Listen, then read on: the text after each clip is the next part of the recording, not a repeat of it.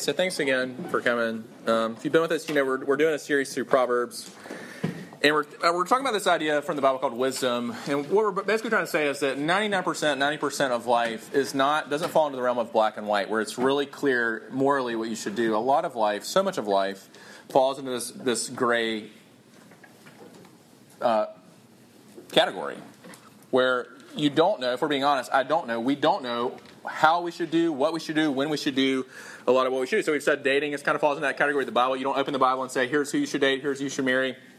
Picking a major isn't, doesn't fall into that category the Bible. You're never going to hear the voice of Jesus saying, go be a teacher or go be an engineer or go be, you know, a, a, a chemist there's a lot of life, so much of life. You, if you're being, if you're humble, if you're letting kind of life and letting the Lord kind of have His way with you in college, part of what you're learning is you don't have enough wisdom. If you're in your most sober moments, you don't have the wisdom you need to live the kind of life that you need to live, that you and I need to live. And so we're talking about this idea of wisdom. And tonight, last week we looked about wisdom and beauty. Tonight we're looking at wisdom and self control. And there are really just two proverbs I want to focus on that speak to us just about the idea of self control. And uh, I'm going to read them for us. I'm going to pray, and then we're going to dive in. Oh, there we go. Somebody's been working out. It's not me. I, I have not been working out. Um, all right, let me read them. Proverbs first 25, uh, the first one. Proverbs 25, 28. A man without self control is like a city broken into and left without walls. And then Proverbs 26, 12 through 16. Do you see a man who is wise in his own eyes? There's mo- more hope for a fool than for him. The sluggard says, There's a lion in the road, there's a lion in the streets. As a door turns in its hinges, so does a sluggard in his bed. The sluggard buries his hand in the dish, it wears him out to bring it back to his mouth. The sluggard is wiser in his own eyes than seven men who can answer sensibly. Let me pray for us, and I want to kind of dive in uh, tonight. Let's pray first. Lord, we do. We thank you for uh, Proverbs. We thank you that you tell us that we can come to you and ask for wisdom. And Lord, I pray tonight that you would give us, um, make our hearts fertile soil, make our hearts uh, t- uh, broken, tilled up soil, ready to receive the word that you have from us or for us, the word um, that we're looking at even tonight about self control. Lord, we if we're being honest, we, we are that proud man. We are that fool uh, who thinks we know what is right in our own eyes. And Lord, we, I pray tonight that you would come and humble us. Uh, but don't just humble us, would you also lift us up and encourage us to? We pray these things in Christ's name. Amen. So, the moment where I almost never went back to counseling was I was a sophomore at USC, really depressed, and my mom essentially just, I don't know how she worked it. I guess I was just so desperate that I decided I'm going to go to counseling for the first time. And uh, really, what had happened was the girlfriend of a couple years had broken up with me. It was not one of those mutual breakups where you're like, oh, this is good for both of us. It was like one of those, I'm going to hunt you down and we are going to date kind of breakups. And I was the one that was desperate. And so after that failed, repeatedly failed, uh, and my last ditch efforts failed, I finally said, okay, I need help. I, I was really, really depressed. So I went to this counselor, and I remember he wasn't the best counselor in the world because I remember this vividly. The only time where I really feel like if I had had a weapon on me, things could have gone poorly was we were talking about my sleep habits. I was just sleeping really entire days through. And I remember him saying, I, I just I said something like, it's really hard to get up in the morning. And I'll never forget, he looked at me and said, No, it's not. You just put both feet on the ground and stand up. And I wanted to be like, I want to murder you right now. because he made something that was this real struggle in my life for various reasons seem so simple. And in some ways, it was so simple. And yet, it wasn't easy. And I think when you come to think about self control, we're going to talk kind of two sides because some of you are here, you relate. You're like, I'm that, I'm that person. I struggle with self control in obvious ways. Others of you think you are, or, or you have tons of self control, but you're just as broken. We're going to talk about you later. But first, think of, think about this idea that self control. We're never going to be fruitful. We're never going to be successful. We're never, even in like worldly terms, if we don't have self discipline, self control. We kind of immediately get why it's so important. And yet, if we're being honest, for a lot of us, we, we really struggle with it. I'll never forget listening, feeling understood, listening to this band called Pedro the Lion back in the day. This this writer, this, songwriter, uh, David Bazan, who I loved because he was just honest. And he had this song written about this, and this is what he said that I really resonated with. He said, You're up with the sunrise, and he's looking at this other self controlled person. He says, You're up with the sunrise and down when the work's been done, with excellence, industry, diligence, naturally. I would like to be you, just for a few habit forming years, but laziness cuts me like fine cutlery. I need a miracle, someone to help me myself. Sweet Jesus, I need you. Forgive me the sin, not hookers or heroin, gambling or gin. It sounds so ridiculous but I just can't lick this. And what he's talking about is the struggle for self control. And so, what I want to do tonight, kind of simply looking and thinking about these two images that Proverbs gives us, is really ask three questions. It's another three pointer. It's kind of my go to. Here we go. Why we need self control is the first one. Second, where we struggle with self control. And then lastly, how do we get self control? So, first, why we need it. Why it's important. I've already said a little bit. Second, where we struggle with it. And then lastly, how do we get it? This self control that we need. So first, think with me for a second about where, uh, why we need self control. And this is where Proverbs. We haven't introduced it so far. Like, if you're going to understand Proverbs, you've got to understand this re, this reoccurring character called the fool. And the fool is a fool in all kinds of ways in Proverbs. He says things he shouldn't say.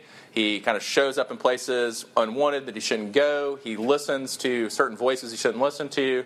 And in this case, the fool uh, is struggles with uh, self control and is and is essentially lazy. Struggles with working hard. Uh, he, he, lacks self control and is prone to self indulgence and laziness. And this is where those two images are really important. And you saw them, we read them, but just think with me about them for a second. One is a city with no walls. So if you're a Walking Dead fan, this is what I immediately thought about is remember this season, part of I mean every season it's the same story. It's like can we get to this self-sustained place with secure walls to keep out the walkers, right? And it seemed like this season no spoilers, but if you watch the season, I mean, the tension of every season is we find that they find this place that seems to be working really well, and even if they can keep things from, you know, from without, inevitably something from within brings the walls down and chaos ensues again. They've got to find a new place. And Proverbs says that's exactly what a life lived with no self control is like. You're absolutely vulnerable to temptations and disasters from without and from within or if you're a Lord of the Rings fan, you know, think about the great, you know, the, the great battle in the second book or second movie where the wall seems so secure, and yet when it comes down, disaster ensues. And Proverbs says living a life without self control is like that. And then the second image it gives is pretty interesting. It's of a man who comes up with every excuse he possibly can to not go to work. There's a lion in the streets. It seems to our ears ridiculous, and even in their ears, it would have been ridiculous. This wasn't like a common occurrence in Jerusalem where there weren't really lions. So you can tell this guy's sort of making up reasons, whether it's anxiety or whether it's sheer laziness, to not get out of bed, to not go to work. He's eaten up, swallowed up with his own self indulgence. You know, he, he gets so wrapped up in his self indulgence, he can't even make himself dinner before he lays back down in bed. And there's this image that he doesn't have the self control that one needs to get out into the world, to, to you know, to, to get out there to pursue you know, his gifts and his dreams in ways that are good for not just him, his family, but for the world. And those are the images that, that Proverbs give. And so if we could wrap it into two, we say one thing that you'll never be what you could be without self control. You will never be what, what God made you to be, what He redeemed you to be, what He's calling you to be without self control. And there's a real sense when we kind of get that, that we that we need it, that we're sort of desperate for it. How do we define self control? We can kind of go two ways. Self control, on the one hand, is the ability to rule your own mind, spirit, and body.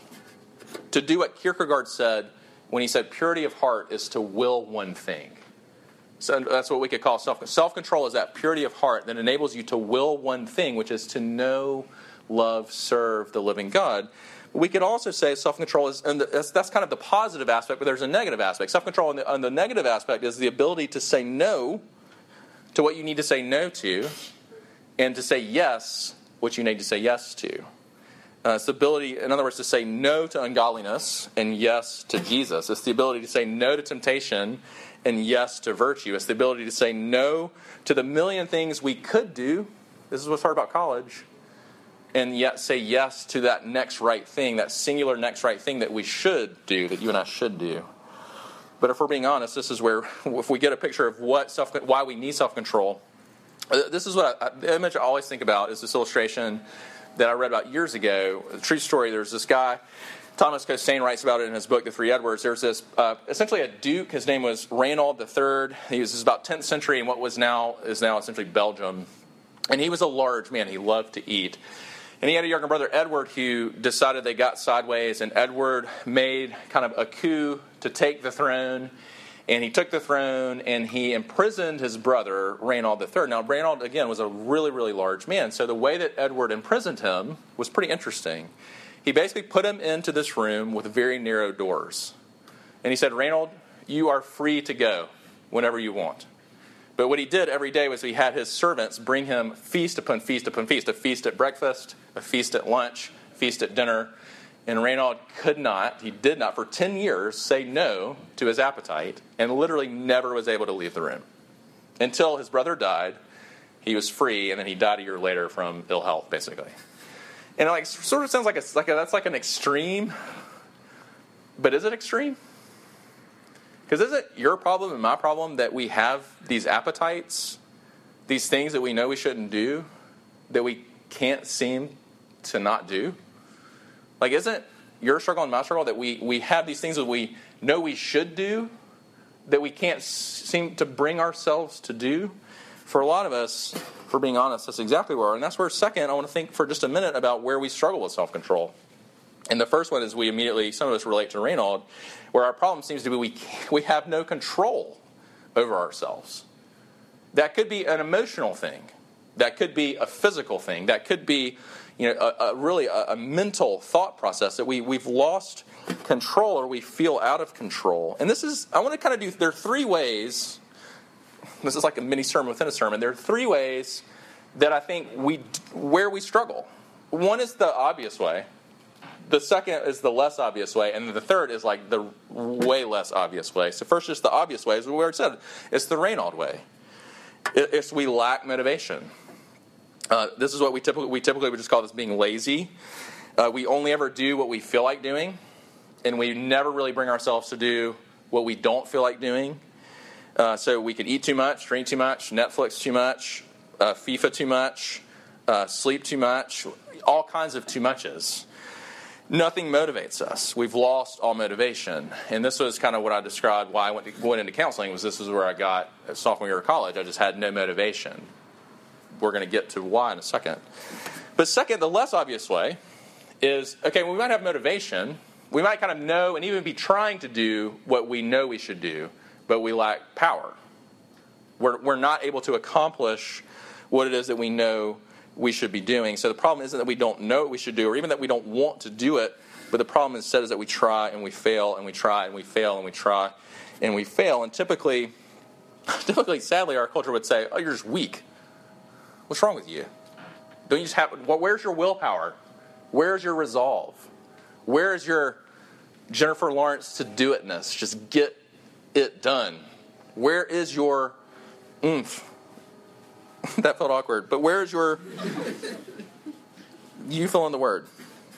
And this is where, if you're being honest, that we, a lot of us do lack. We could let's just for a minute call it willpower. The willpower to make the changes that we know we need to make. Uh, and this can, for a lot of us, get into the realm of addiction and kind of the, the enigma and the mystery that addiction is. And, and some of us have family members that we've seen kind of been eaten up by addiction and, and we don't understand, but it seems like we've lost all power. That's a less obvious way. But now, let me just, because some of you are here and I uh, came here RF tonight, this is not for me. I'm the type A person. Don't you know my GPA? Can't you see how I dress? Don't you see what I drive? Don't you understand I'm taking 22 hours this semester plus working a job at Panera? This is like not your problem, and yet it is your problem because this is the less less obvious way. And the less less obvious way is we have the wrong motivation. You've got the wrong motivation. So you're working out all the time, but it's just because you want to be found attractive by the opposite sex. And you don't miss a workout and you don't miss your eating plan and you eat sweet potatoes every day and you eat fish every day, and you have incredible self control, but it's only because you want to be found attractive. Or you are driven, you don't miss class, you like maybe graduated high school as the perfect attendance person, and we all kind of hate you, but we're glad you're here because Jesus doesn't hate you. he hates that about you, but he doesn't hate you.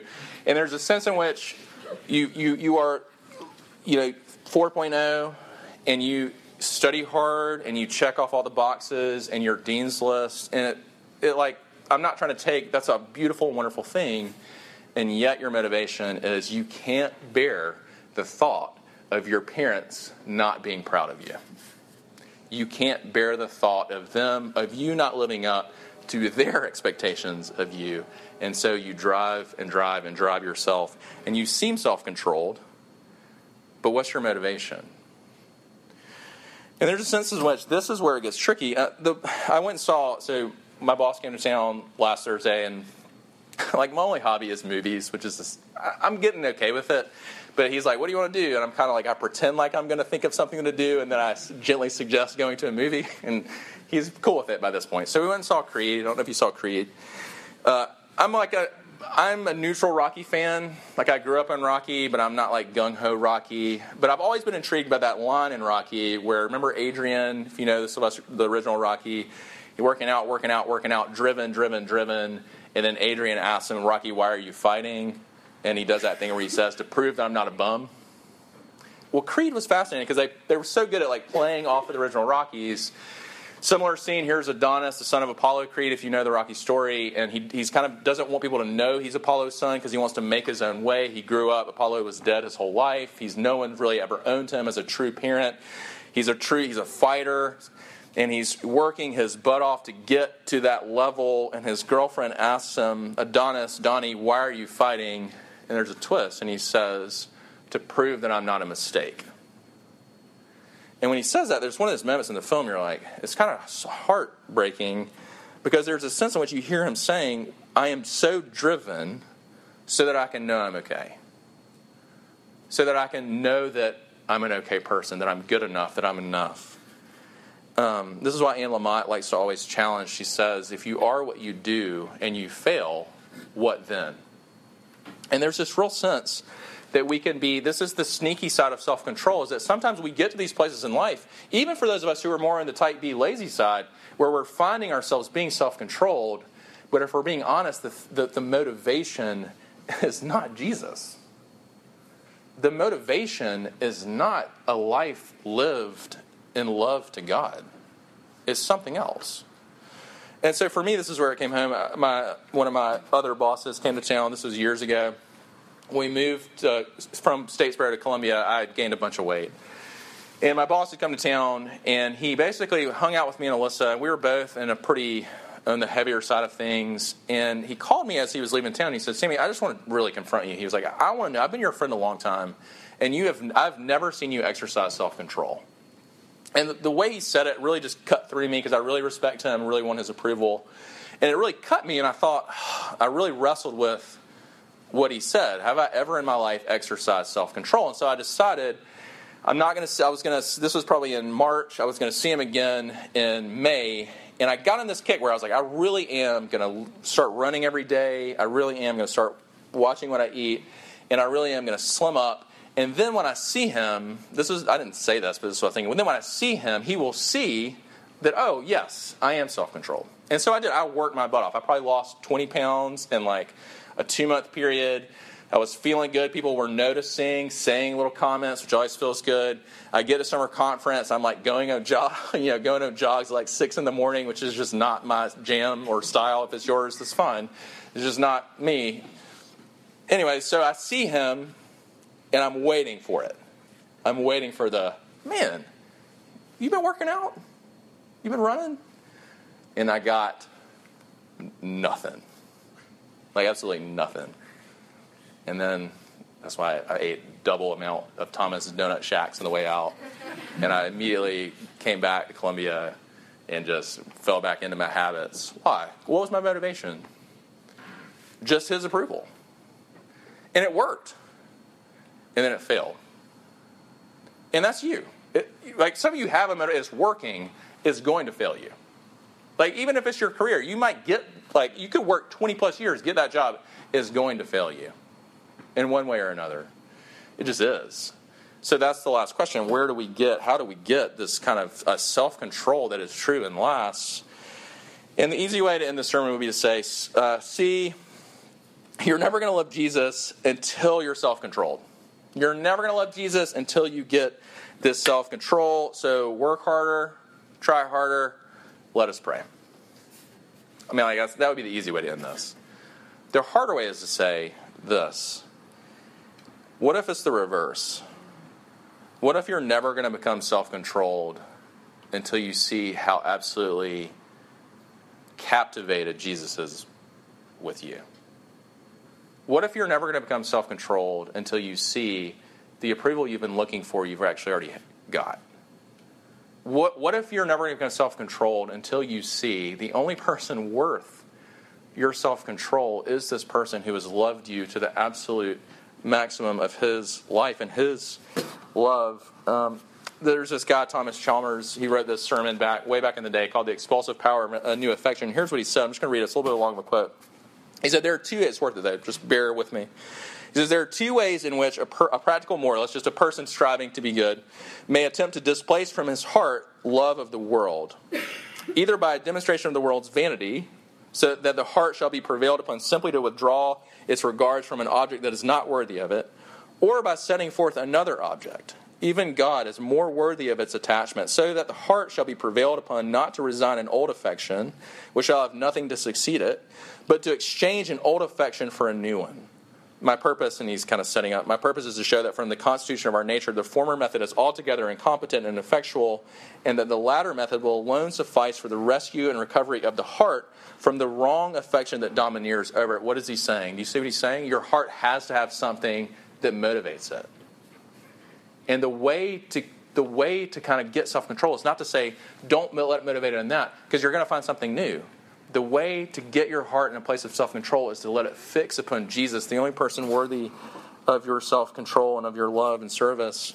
In other words, it's never enough just to say the folly of sin. You've got our heart has to see the beauty of Jesus and be captivated by Jesus in this beautiful way. This is why John one of the fa- most fascinating passages to me in Scripture is this verse in 1 John, where John says this weird thing in, in chapter 3, where he says, When we see Jesus, he's talking about Christians, he says, When we see him, we shall be like him.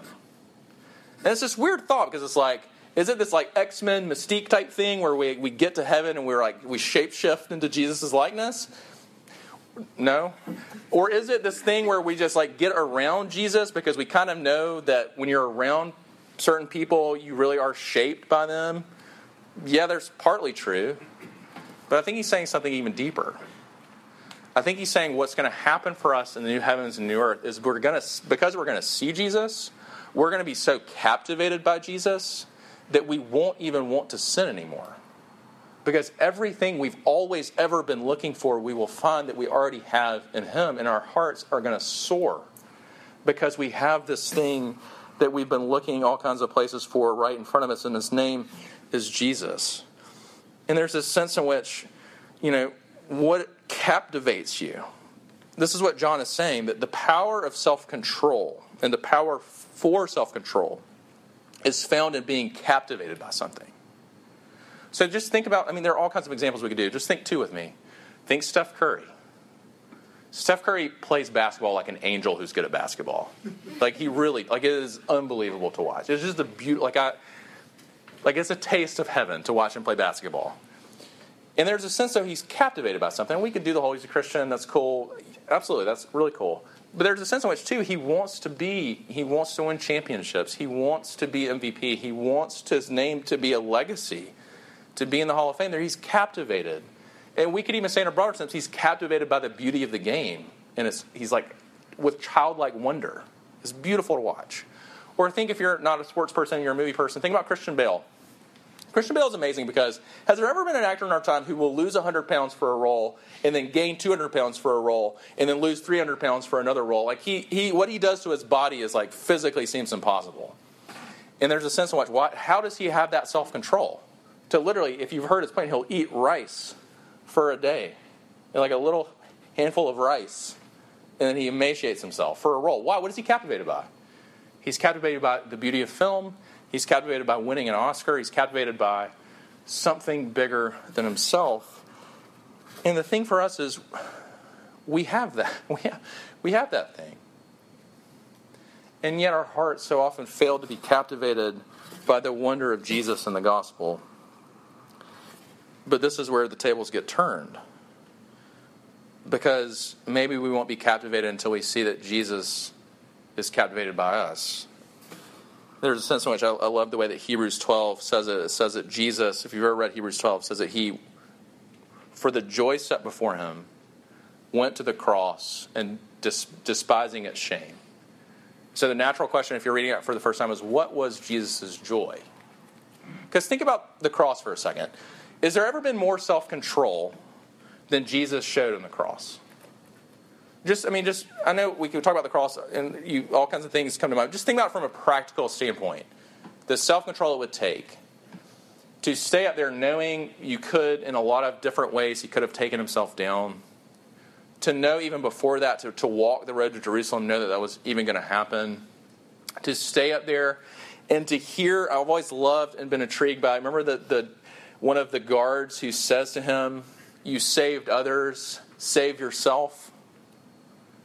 And I love what D.A. Carson says. He said, He saved others precisely by not saving himself. And there's a sense of Jesus shows this unbelievable self control, this unbelievable self control. For what? For the joy set before him. What was the joy? What was his joy? You and me. We were the joy set before him the thing that captive, so captivated him that he could show the self control it took to give his life for us on the cross. And that's why Paul circles back around in Titus and says this weird thing. He says, What's going to teach us to say no to ungodliness?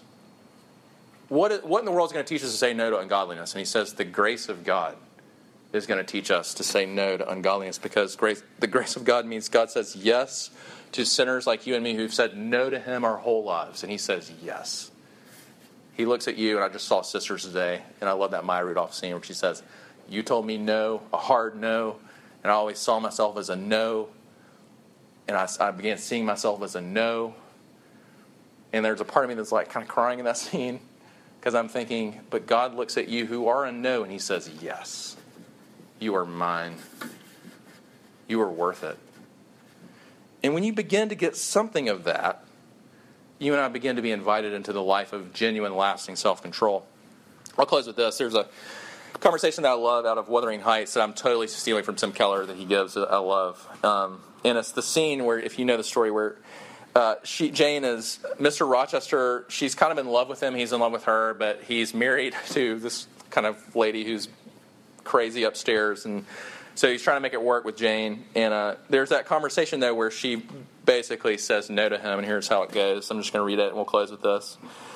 She says, I was experiencing an ordeal, terrible moment, full of struggle, blackness, burning. Not a human being that ever lived could wish to be loved better than I was loved. And him who thus loved me, I absolutely worshipped, and I must renounce love and idol. One drear word, one drear word comprised my intolerable duty. Depart, she says to Mr. Rochester. Jane, you understand what I want of you. Just this promise I will be yours, Mr. Rochester. Mr. Rochester, I will not be yours. Another long silence. Jane, he recommenced, with a gentleness that broke me down with grief, for this still voice was the pant of a lion rising. Jane, do you mean to go one way in the world and to let me go another? I do. Jane, bending towards and embracing me, do you mean it now? I do. And now, softly kissing my forehead and cheek, I do, extricating myself from restraint rapidly and completely. Oh, Jane, this is bitter. This is wicked. It would not be wicked to love me, it would to obey you. A wild look crossed his features. He rose. I shook. I feared, but I resolved. One instant, Jane. Give one glance to my horrible life when you are gone. All happiness will be torn away with you. What shall I do, Jane? Where turn for a companion and for some hope? Do as I do. Trust in God and yourself. Believe in heaven. Hope to meet there again. Then you will not yield? No. Then you condemn me to live wretched and to die accursed? His voice rose. I advise you to live sinless, and I wish you to die tranquil. Then you snatch love and innocence from me. You fling me back on lust for a passion, vice for an occupation. Mr. Rochester, I no more assign this fate to you than I grasp at it for myself. We were born to strive and endure, you as well as I. Do so. You will forget me before I forget you. It is better to drive a fellow creature to despair than to transgress a mere human law. For you have neither relatives nor acquaintances whom you need fear to offend by living with me. And then she turns inward and talks to herself, and she says, This was true. And while he spoke, my very conscience and reason turned traitors against me and charged me with crime in resisting him. They spoke almost as loud as feeling, and that clamored wildly. Oh, comply, it said. Think of his misery. Think of his danger. Look at his state when left alone. Remember his headlong nature. Consider the recklessness following on despair. Soothe him, save him, love him. Tell him you love him and will be his. Who in this world cares for you? Or who will be injured by what you do? And still indomitable was the reply I care for myself. The more solitary, the more friendless, the more unsustained I am, the more I will respect myself. I will keep the law given by God, sanctioned by man. I will hold to the principles received by me when I was sane and not mad as I am now. Laws and principles are not for the times when there is no temptation. They are for such moments as this, when body and soul rise in mutiny against their rigor. Stringent are they, and violent they shall be if at my individual convenience I might break them, what would be their worth? They have a worth. So I have always believed. And if I cannot believe it now, it is because I am insane, quite insane, with my veins running fire and my heart beating faster than I can count its throbs. Preconceived opinions, foregone determinations are all I have at this hour to stand by. And there I plant my foot. And I did. And what I love about that is not just seeing myself and my own struggle for self control. But what I love about that is the how do you begin to say no? And you begin to, to say no, not just what she all, all that she said about principle and resolve, but the fact that there's one who is yet more captivated, yet more lovely than a Mr. Rochester. And his name is Jesus. Let's pray. Uh, Lord, you oh, there's so much more we could say. There's so much said that could be way more explained. And Lord, we trust that you are the one who is the great preacher. You are the one who takes your word and you promise to not let it return void to you. And would you do that in my heart? Would you do that in my friends' hearts, even now?